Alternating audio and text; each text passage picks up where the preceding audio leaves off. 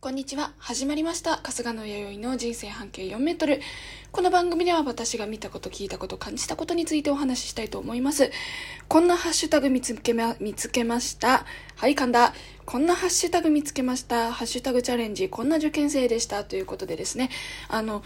こんな受験生でしたっていう方は、私はこんな受験生ですってなると思います。というのも、あの、今24歳なんですけれども、ちょっと将来に向けて、あの、勉強したいことがあって、今までちょっと勉強できない環境だったので、自分でお金貯めて将来に向けて勉強していこうということで、え、ー、と、まあ、今やってるので、えー、受験生ですという形になるんですけれども、えー、私はこんな受験生です。はい。社会人受験生ですということでですね、あの、24歳の受験生ということで、えー、普段の、普段のというか多分普通の考え方の受験とちょっと異なるのが仕事をしながら受験をするということでですね。あのそんな受験生でございます。なので1日が例えば24時間あって78時間寝るとするじゃないですか。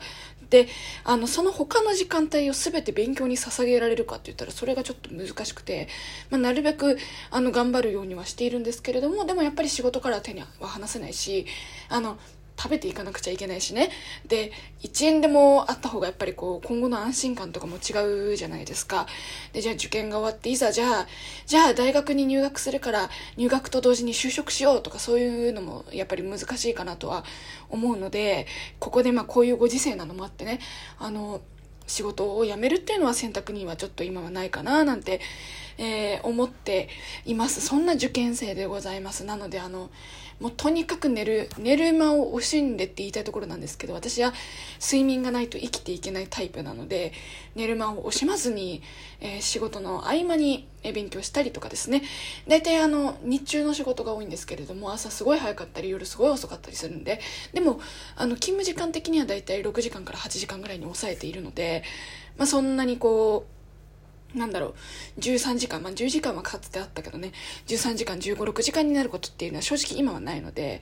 あのー、まあ朝、早い日は夜まで、あのー、3時、4時、5時とかにね、仕事どうせ終わるんで夜まで勉強したりとか、あとは朝、遅い日ていうんですか？いわゆるあの遅番ですよね一般的な考え方だと。遅番の日には朝少し早く起きてあの脳の活性化のために単語をやってからとか計算をやってからとか大体20問ぐらい用意してそれバーってやって、まあ、時間ある時は解説まで見るんですけどそれをやってから、えー、出かけるという形を、え私はとっております。で、勉強のお供にね、欠かせないのが緑茶ですね。私は緑茶が大好きです。あの、一時期、足が悪くて、その足の関係でカフェオレとかの取りすぎだって言われて、あの、緑茶やめてはいたんですけれども、少しだけ、まあ昔ほどガツガツは飲んでないんですけど、最近は少しだけ緑茶もね、あの、飲むようにはしていまして、で、あの、じゃあ、量の調節っていう話をすると、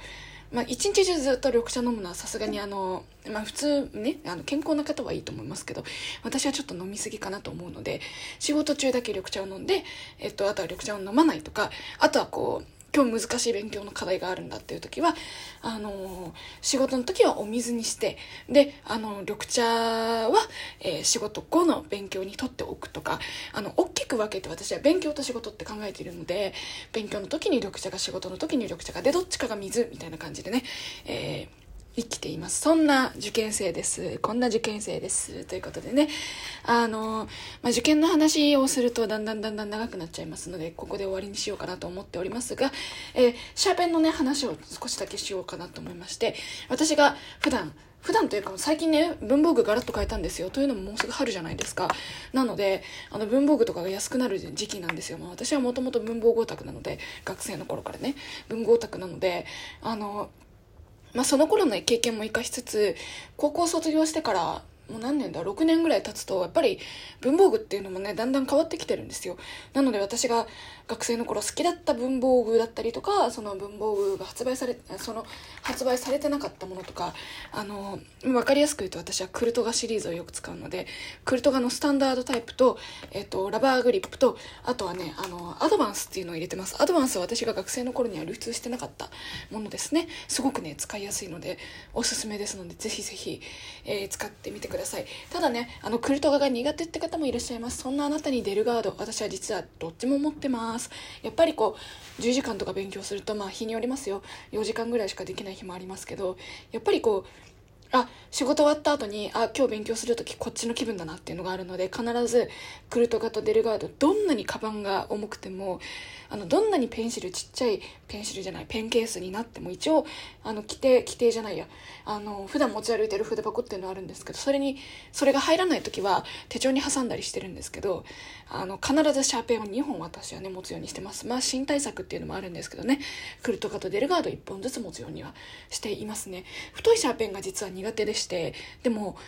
あの最初の導入の時は苦手なんですよ勉強する時。ただあのなんなんて言うんだろう。大体1時間ぐらい勉強してしまってきて体がこう勉強モードに完全に移行すると逆にクルトガでしか書けないような項目とかも出てくるので完全に気分ですね。もうあなたじゃないと生きていけないわっていうのは正直ないです。完全にミーハーになっております。シャーペンにこだわりは強いですけど好きの範囲は広いですね。私音楽の話をするとベビメタとハロプロどっちも好きなので、まあ、そういう感じでございます。ベビメタもハロプロも桜学院も好きだしね、えー、演歌も聴くし何でもクラシックも聴くからもシャーペンで言うとそれってクルトガもドクターグリップも、えー、デルガードも全部持ってるよみたいな感じじゃないですか。だからそういう人間なんだろうなと私はそういう子なんだろうなと、えー、最近はね思うことに、えー、しております。そんな受験生でございます、え、こんな受験生でしたということですが私は現役受験生なのでこんな受験生ですという形でお話しさせていただきました。ではまた次回会いましょう。バイバイ。